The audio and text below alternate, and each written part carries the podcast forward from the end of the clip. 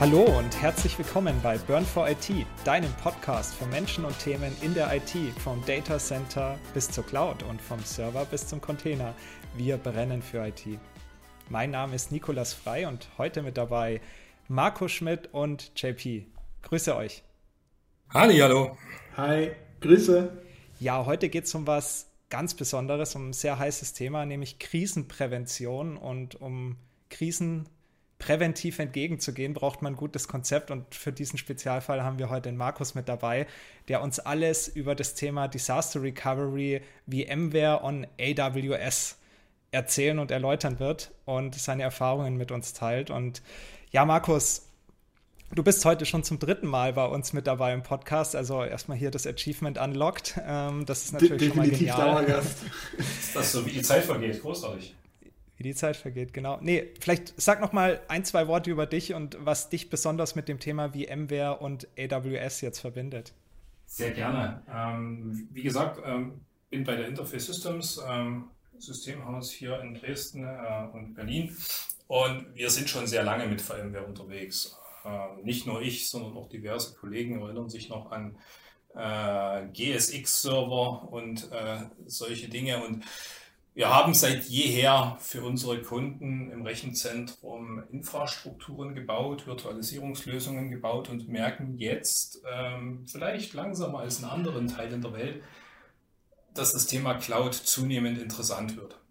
Und dass die Story, die VMware erzählt, nämlich wir sind der Abstrahierer gewesen damals von den physischen CPU-Ressourcen und haben dort unsere VMs draufgepackt und sind heute mittlerweile der Abstrahierer von diversesten Cloud-Angeboten und Hyperscalern, die sich nämlich alle ein bisschen unterscheiden ähm, und ziehen dort unseren Mittelbau ein, um zu sagen, die Workloads laufen jetzt doch wieder auf VMware. Und wenn nicht unten drunter das On-Prem-Rechenzentrum liegt, liegt jetzt unten drunter halt Azure oder Google Cloud oder AWS, aber als Mittelbau VMware und der macht letzten Endes alle meine Workloads portabel. Und das ist eine super spannende Geschichte.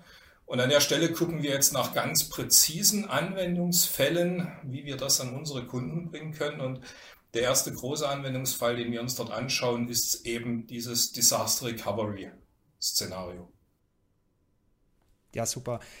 Genau. Also speziell bei Disaster Recovery gibt es vielleicht ja noch einen oder anderen Grundbegrifflichkeit, die man kennen sollte und vielleicht, was ein Disaster Recovery vielleicht auch von dem konventionellen Backup unterscheidet. Markus, magst du vielleicht da mal ein bisschen Licht ins Dunkle bringen? Mhm. Also es gibt diverse Lösungen oder Methoden, um mich vor dem Ausfall von Systemen zu schützen. Und die unterscheiden sich alle darin, wie schnell komme ich wieder an den Start. Und je schneller ich an den Start komme, desto teurer wird das Ganze natürlich auch.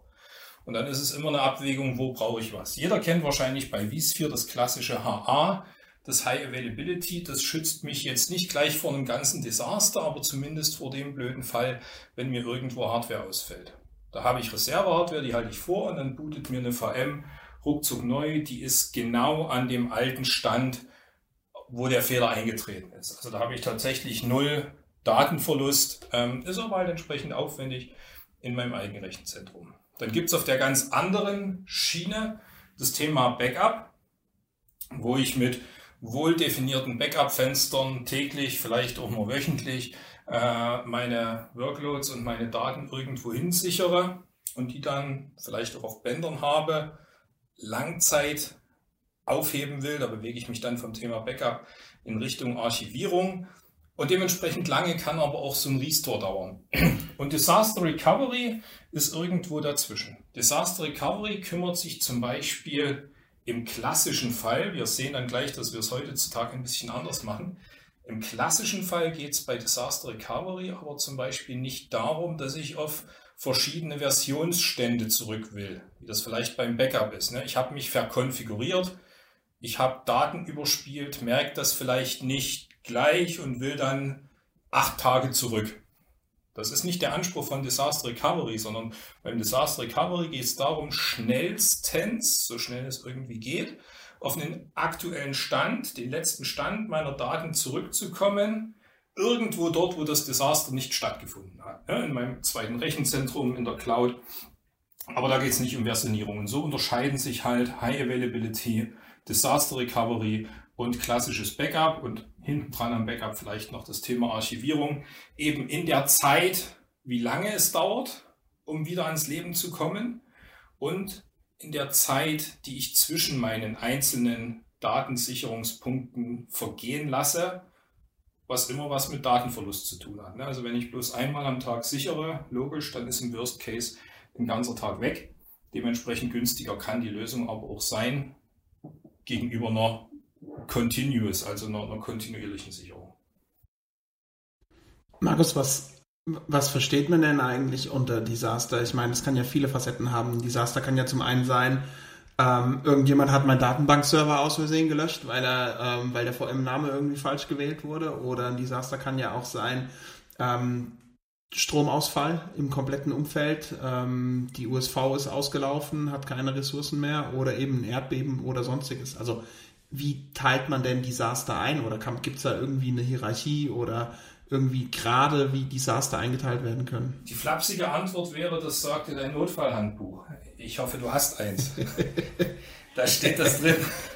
Ähm, das ist in derTat äh, etwas, was man ganz am Anfang dieses Prozesses tun sollte, nämlich genau diese Desaster-Szenarien sich zu überlegen, wie betrifft mich denn so ein Desaster und wie muss ich mit meiner IT darauf reagieren. Das ist für alle unterschiedlich. Wenn ich jetzt sage, ich bin im produzierenden Gewerbe tätig, ich habe mehrere Fabrikhallen und da steht auch mein Rechenzentrum und jetzt ist die Frage, ob sich die IT für sich betrachtet um das Desaster Erdbeben kümmern muss oder ob nach einem Erdbeben, so blöd und traurig das ist, sowieso die komplette Fabrik in Schutt und Asche liegt und die Arbeitsfähigkeit meiner IT dann vielleicht gar nicht die oberste Priorität ist. Wenn ich jetzt jemand bin, der ein reines Online-Business hat, ähm, im Beratungsgeschäft oder im ähm, äh, Online-Content-Geschäft oder wo auch immer, dass ich sage, ich bin eigentlich jetzt nicht irgendwo von Physik abhängig. Ich könnte, solange meine Daten da sind, prinzipiell überall arbeiten. Dann ist Erdbeben wieder ein Szenario, wogegen ich meine IT sehr wohl gut absichern sollte. Und das ist halt der Grund, warum es schwer ist, pauschal zu sagen, ähm, wie sich genau ein Desaster definiert. Das ist für jede Unternehmung sehr unterschiedlich. Ein ganz neuer Aspekt, den ich an der Stelle noch mit erwähnen möchte, ist diese Tatsache, dass wir halt früher doch häufiger an, was du gerade gesagt hast, JP, Stromausfall, Naturkatastrophen, solche Dinge gedacht haben. Und heutzutage das häufigste Desaster Ransomware ist. Also irgendwie ein IT-Cybersicherheitsvorfall, irgendjemand hat mein Rechenzentrum verschlüsselt und genau genommen sind vom Desaster jetzt nur meine Daten betroffen und gar nichts Physisches. Also die Server sind noch da, denen geht's gut, Strom fließt, das Gebäude drumherum steht auch noch, aber irgendwie sind meine Daten weg. Und hier kommen wir zu einer ganz speziellen Herausforderung, auf die ich heute immer wieder zurückkommen werde. Bei dem Naturkatastrophendesaster geht es darum, ich weiß genau, ich will den letzten Stand wiederherstellen. Das ist da, wo ich hin will. Und dann gucke ich, der ist hoffentlich noch nicht allzu alt und stelle den wieder her. Bei der Geschichte Ransomware Cyberangriff ist das ein bisschen diffiziler, weil ich unter Umständen gar nicht weiß, wie viel Zeit ist denn vergangen vom eigentlichen Angriff, von der eigentlichen Infektion bis zu dem Tag, an dem ich es gemerkt habe. Und wenn ich irgendwo einen Punkt zwischen diesen beiden Events erwische und wiederherstelle, ja, dann bin ich genauso gut wieder betroffen. Sobald ich fertig bin mit der Wiederherstellung, geht der ganze Spuk von vorne los. Das heißt, hier habe ich erstmals die neue Herausforderung herauszufinden, wann ist denn das Desaster eigentlich eingetreten? Und das ist nicht so offensichtlich wie bei einem Flugzeugabsturz oder einem Brand oder einem Erdbeben oder einer Naturkatastrophe. Quasi die Berechnung der Inkubationszeit. Sozusagen, genau. Absolut. Ja, um da auch noch mal vielleicht ein bisschen Zahlen ähm, zu nennen. Also wenn man mal in die Produktion guckt oder ins produzierende Gewerbe, dann kostet so eine Stillstandstunde teilweise mehrere hunderttausend Euro. Und äh, genau dagegen will man sich versichern. Also man stellt eine Kalkulation auf, wie viel kostet mich der Stillstand, wie viel kostet mich so eine Lösung, die mich dagegen absichert, äh, in welcher Zeit muss ich wieder ans Laufen kommen, damit es sich rentiert und, und dagegen versichere ich mich dann. Ganz genau. Daher also spannend. Und wenn man sich das mal anguckt, generell sind wir da irgendwo bei einem 11 Prozent des Jahresumsatzes für ungeplante Ausfallzeiten bei Industrieunternehmen und das sind fast 1,5 Billionen US-Dollar. Also Billionen, äh, 1500 Milliarden. Und wenn, wenn man sich überlegt, das ist ein gigantischer Markt oder gigantische Schäden, die entstehen. Und Markus, ihr baut quasi Lösungen, die quasi das absichern und das ist, äh, schafft ja unglaubliche Werte. Also auch um das Wirtschaftliche nochmal zu betrachten, weil darum geht es ja letztendlich Geschäftsanforderungen. Aber da kommen wir später nochmal drauf. Ihr habt das Ganze ja schon durchkalkuliert, hast du schon erzählt. Genau. Super. Cool. Gut, dann haben wir jetzt mal so grundlegend geklärt, wo äh, unterscheidet sich natürlich Disaster Recovery und was ist vielleicht ein Desaster? Jetzt kommen wir vielleicht mal mehr zur Rolle der hybriden Cloud, weil ich meine, du hast vorhin schon gesagt, ähm, so der klassische Mittelstandsfußabdruck ist immer noch on-prem, also größtenteils natürlich nicht alle und speziell in Deutschland und das heißt äh, das gute alte Rechenzentrum sozusagen. Wie, wie gliedert sich jetzt da ähm, die hybride Cloud ein? Also wie, wie würdest du jetzt da so die Integration auch von, von in eurem Fall ja AWS äh, beschreiben? Naja, es ist halt immer ein sehr gut gemanagter dritter oder zweiter überhaupt erstmal zweiter Standort.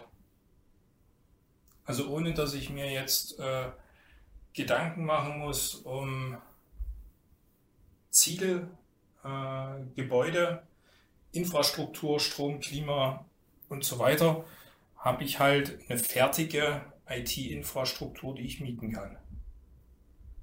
Das ist letzten Endes der Vorteil, den mir so eine Hybrid Cloud bietet. Die kosten natürlich Geld. Das ist ein Thema, was, was wir bei unseren Kunden sehen, dass viele Kunden in der Lage sind, on-prem IT-Dienste und Services günstiger zu produzieren, als sie das mit der Cloud können. Und zum Zweiten habe ich Datenschutzthemen ähm, nach wie vor und immer noch.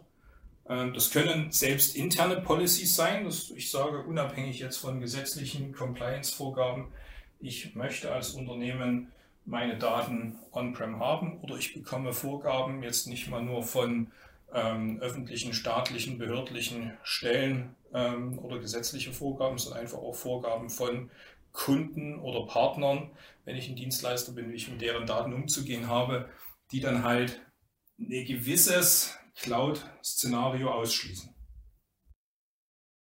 Ja. heißt, also On-Prem brauche ich weiterhin, aber Disaster Recovery in der Cloud wird jetzt eine, naja, interessante Lösung. Wir hatten ja gerade betrachtet, warum.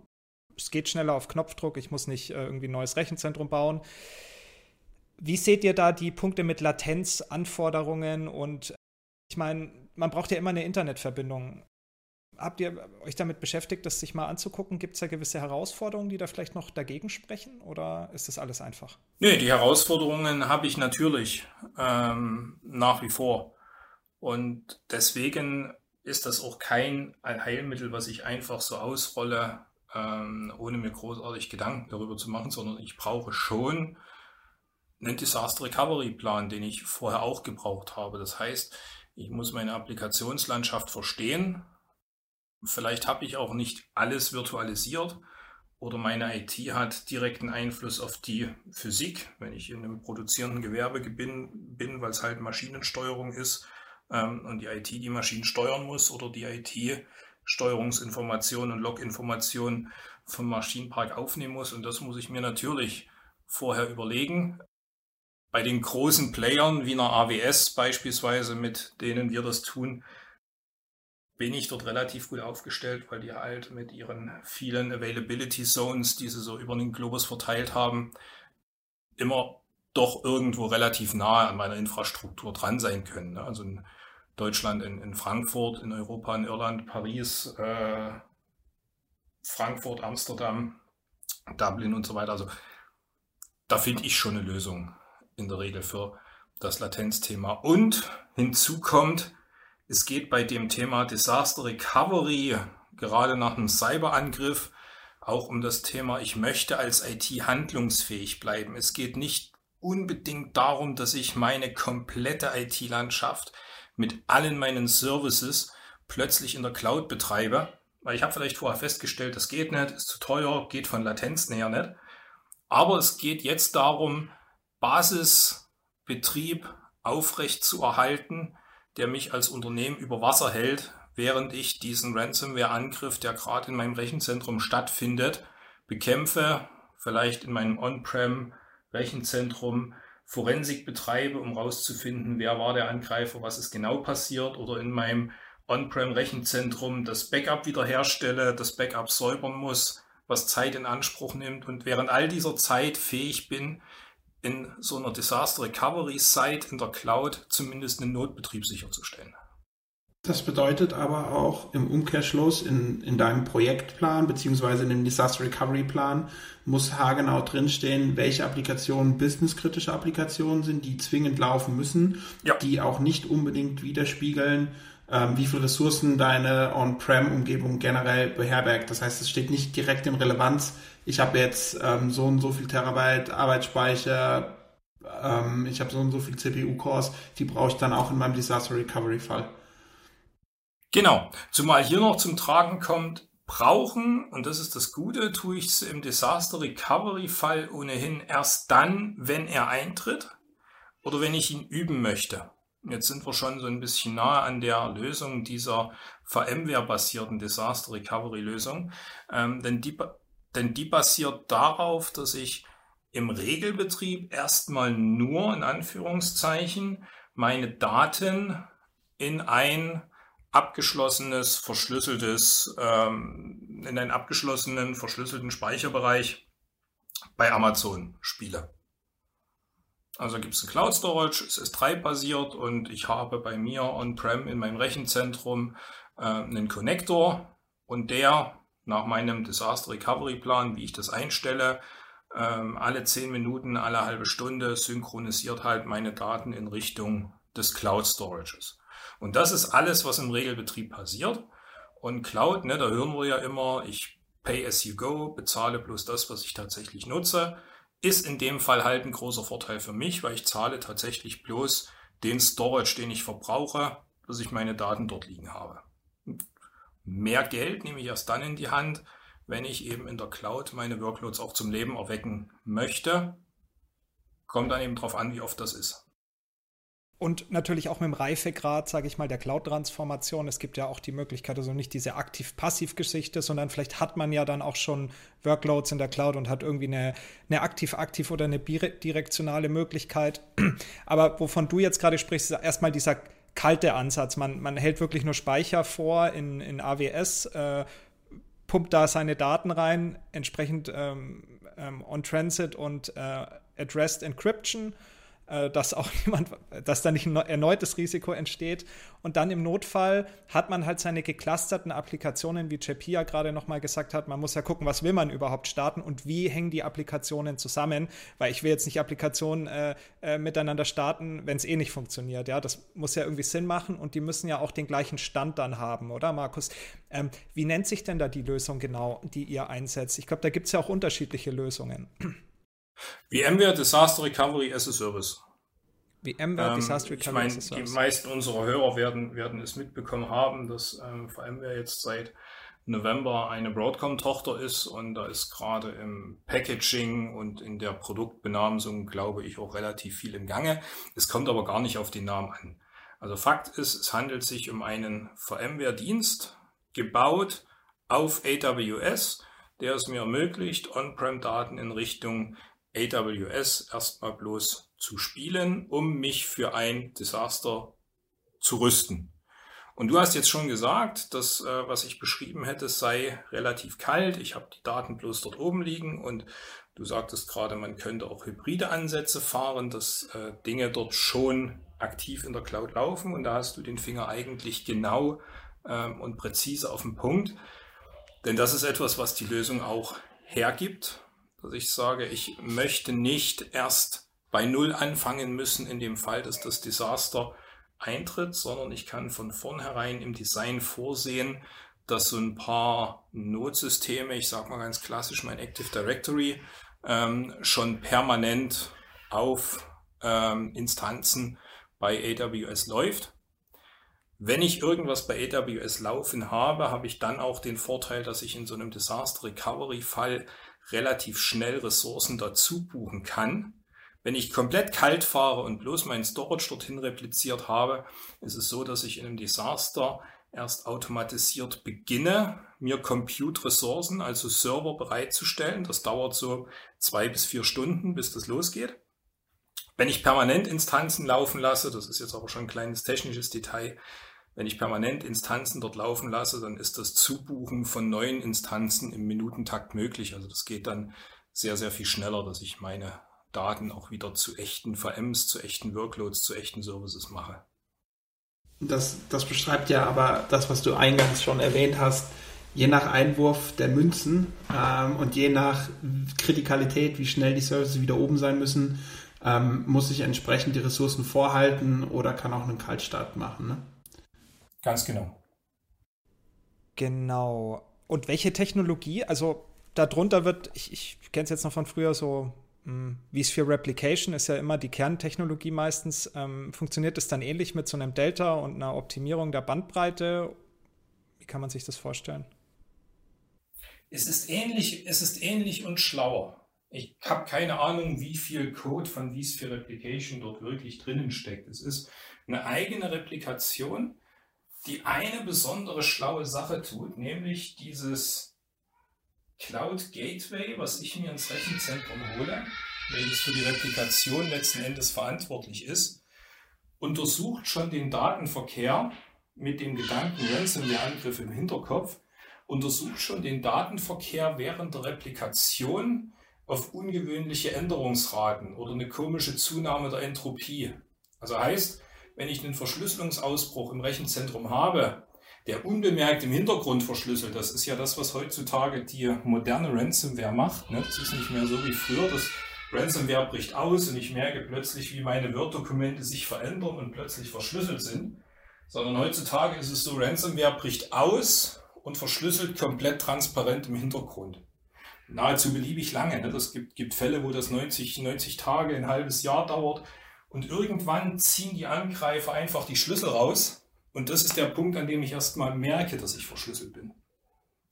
Und so eine Replikationslösung, die sich halt die Änderungsraten anguckt, gibt mir dort schon Indizien, dass die sagen, Mensch, irgendwas ist komisch. Also du hast im Regelbetrieb jetzt über Wochen und Monate ein halbes Terabyte Änderungsrate und plötzlich äh, seit letzter Nacht haben wir hier 10 Terabyte. Vielleicht möchte da mal irgendwie äh, ein Security Engineer nachgucken, äh, irgendwas ist uns hier nicht ganz koscher. Und markiert mir auch gleichzeitig diese Replikate ähm, in Richtung Cloud, dass sie sagen, okay, wir haben hier welche, bei denen nehmen wir an, die sind noch sauber.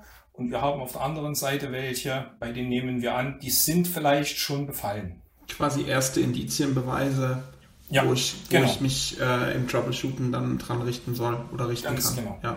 Coole Geschichte, auf jeden Fall. Jetzt stelle ich mir natürlich die Frage, was passiert. Okay, also wir haben Notfallhandbuch und jetzt tritt ein Desaster ein und ich ähm, schwenke sozusagen meine Workloads in AWS und muss vielleicht noch was hochfahren, weil ich nichts vorgehalten habe und es dauert ein bisschen. Jetzt äh, kann ich unmittelbar natürlich von der temporären Lösung profitieren und es werden natürlich auch Daten in der Cloud produziert. Jetzt möchte ich aber irgendwann ja wieder zurück. Äh, mein abgebranntes Rechenzentrum ist wiederhergestellt. Und ja, ich möchte jetzt das natürlich, was ich in der Cloud hatte, wieder zurückschwenken. Ähm, wie, wie funktioniert das denn?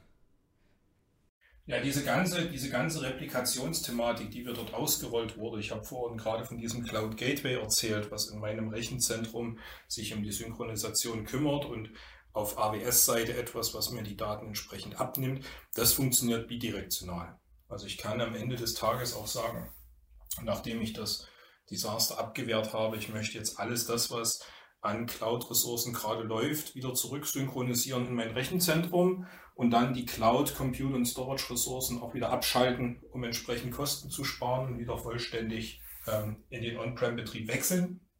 Wir haben ja alle häufig, glaube ich, schon gehört, ja, das Teure ist ja der Weg aus der Cloud. Ne? Also reinspeichern, so ist es auch bei der Lösung, reinspeichern kostet nichts aber Egress-Traffic aus der Cloud in mein Rechenzentrum, diese Cloud-Exits sind so wahnsinnig teuer. Und hier ist es bei der VMware-Lösung so, dass wir dort eben von der Cloud ins On-Prem-Rechenzentrum auch bloß Deltas übertragen müssen. Das heißt, mein Cloud Gateway, was ich im Rechenzentrum habe, weiß immer noch, was ist im Rechenzentrum noch gut, welche Blöcke sind auch noch aktuell und synchronisiert entsprechend aus der Cloud auch nur die Deltas runter, wie du gerade angesprochen hast, die Daten, die angefallen sind während des Desasters, ähm, sodass ich dort keine volle, keine volle, in Anführungszeichen, Rücksicherung habe. Ja, super. Du hast gerade jetzt auch schon nochmal den Punkt Kosten erwähnt und Generell ist ja Kosten zu senken immer einer der großen Mehrwerte für Unternehmen. Und äh, du hattest zu Beginn gesagt, ihr habt ja auch eine Kalkulation gestartet. Ich glaube, da können wir jetzt noch einige Punkte so ein bisschen transparenter machen und vielleicht nochmal auf die wirklichen Vorteile eingehen. Und ja, also unmittelbar, wenn du nochmal zusammenfasst, was, was spare ich mir denn da? Wie, wo, wo kann ich da angreifen? Wie fange ich da mit der Rechnung an? Na, ganz ehrlich, ich bin halt Techie. Ne? Und ähm, klar kostet das Ganze irgendwann Geld. Und wenn ich nichts habe und jetzt sage, ich hätte gern Disaster Recovery, ist, glaube ich, leicht einzusehen, dass ich dafür Geld in die Hand nehmen muss. Was wir bei unseren Kunden feststellen, die diese Lösung gerade aktiv nachfragen, ähm, die vergleichen das sehr, sehr häufig mit ihrem zweiten Standort, den sie entweder gerade willens sind aufzubauen oder den sie schon irgendwo gemietet haben und der ständig laufende Kosten produziert, weil ich in der Regel, wenn ich on-prem unterwegs bin, an dem zweiten Standort Server laufen habe, die ich mal angeschafft habe oder geleast habe oder die vielleicht auch die vorhergehende Servergeneration aus meinem Primärrechenzentrum sind, aber da steht halt Blech rum, das verbraucht Strom, das braucht Klima. Also auch so ein Sekundärstandort, wenn er da ist, erzeugt Kosten. Vom Bauen eines äh, solchen Sekundärstandorts gar nicht zu, rechnen, äh, zu, zu reden. Und das ist der Punkt, gegen den wir quasi antreten oder das Szenario, gegen das äh, diese Lösung antritt, den zweiten Standort vielleicht obsolet zu machen. Und durch den Vorteil, die diese dynamische Ressourcenprovisionierung in der Cloud bietet, nämlich dass ich die Compute-Ressourcen bloß dann tatsächlich bezahle, wenn ich sie brauche, ist das eine Lösung, die relativ schnell ähm, auch finanziell durchaus attraktiv ist. Also, um mal so eine Zahl in, in den Raum zu werfen, irgendwie mit, mit äh, ne, kommt Your Mileage may vary, kommt noch auf den einen oder anderen Parameter an, aber so mit 10 Euro pro VM ähm, pro Monat ist man da schon dabei.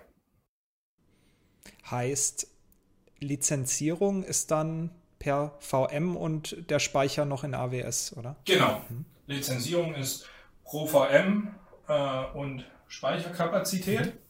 Das ist das, was ich als fest kalkulierbare laufende Kosten habe. Hinzu kommt dann die Compute äh, mhm. und, und also quasi die Server, die ich brauche im Disaster Recovery Fall oder wenn ich es testen möchte. Ähm, und das können wir dann gerne oder kalkulieren wir dann gerne mit den Kunden durch, je nachdem, ob es Kunden gibt, die sagen, ja, ich habe halt einen Disaster-Test pro Jahr. Der wird circa fünf Jahre dauern und ich gehe davon aus, dass das Desaster bloß alle zehn Jahre eintritt oder hoffentlich gar nicht. Es gibt auch Kunden, die sagen, ich möchte jeden Monat so einen kleinen Disaster Recovery Test machen. Also ich werde die kompletten Compute-Ressourcen irgendwie zwei Monate, äh, zwei Tage pro Monat brauchen. Und das können wir dann relativ gut durchkalkulieren, was das dann unterm Strich für die Gesamtlösung kostet. Das hängt halt wirklich sehr davon ab, wie auch meine Disaster Recovery Übungspläne aussehen. In all den Gesprächen, die du jetzt mit den Kunden geführt hast, Markus, wie aware sind denn die Kunden, was für Kosten und laufende Kosten zum Beispiel auch ein zweiter Standort hat? Man hat ja immer mal wieder das Thema, ich will keine monatlichen Kosten generieren, sondern ich möchte einfach ich möchte einfach das jetzt bezahlen. Ich habe jetzt gerade ein bisschen Budget, ich kaufe das jetzt und dann steht es bei mir rum. Äh, die laufenden Kosten habe ich nicht so wirklich auf dem Schirm. Interessiert mich im ersten Schritt auch gar nicht, weil ich habe es ja erstmal gekauft.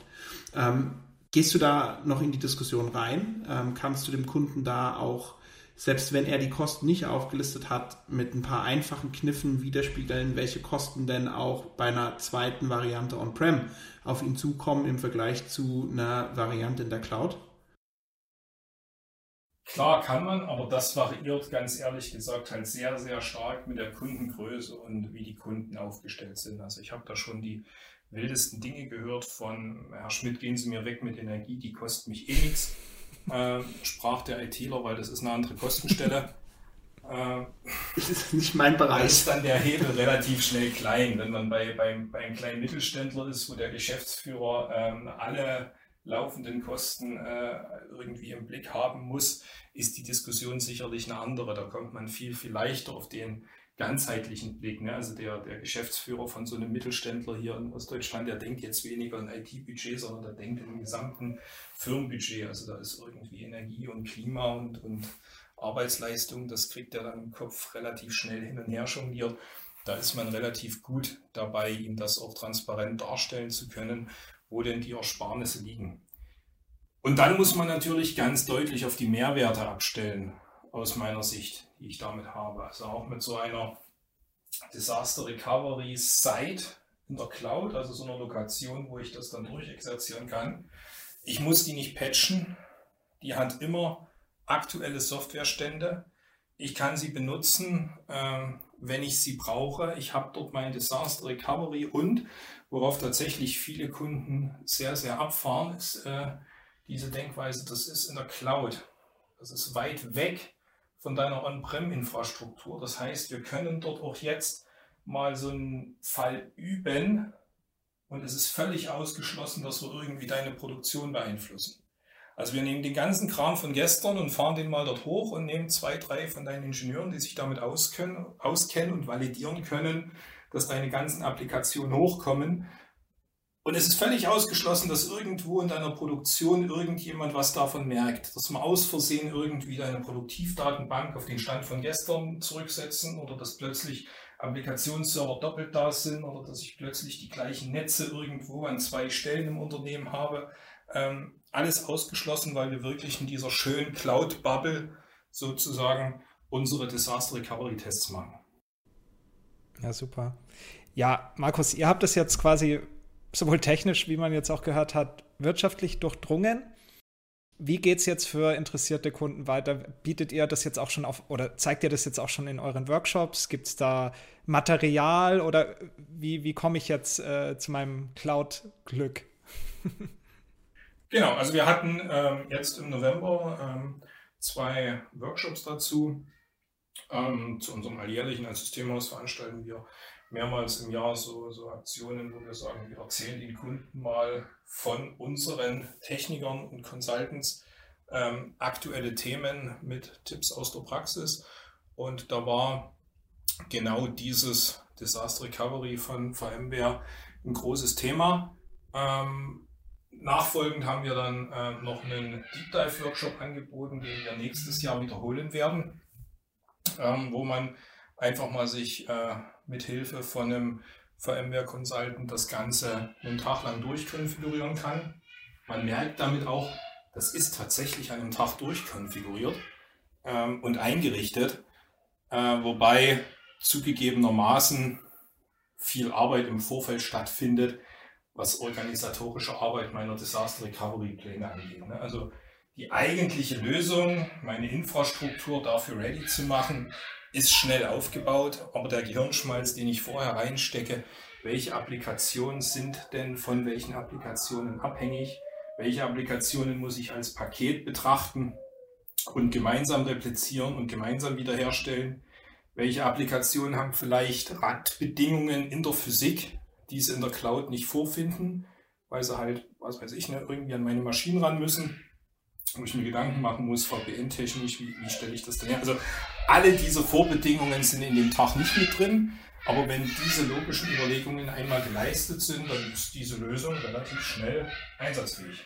Und wie gesagt, das kann man dann bei uns ähm, gerne mal live erspüren und erleben. Ähm, ich denke nächstes Jahr vielleicht so ähm, Im Mai rum werden wir da nochmal so eine Veranstaltung anbieten.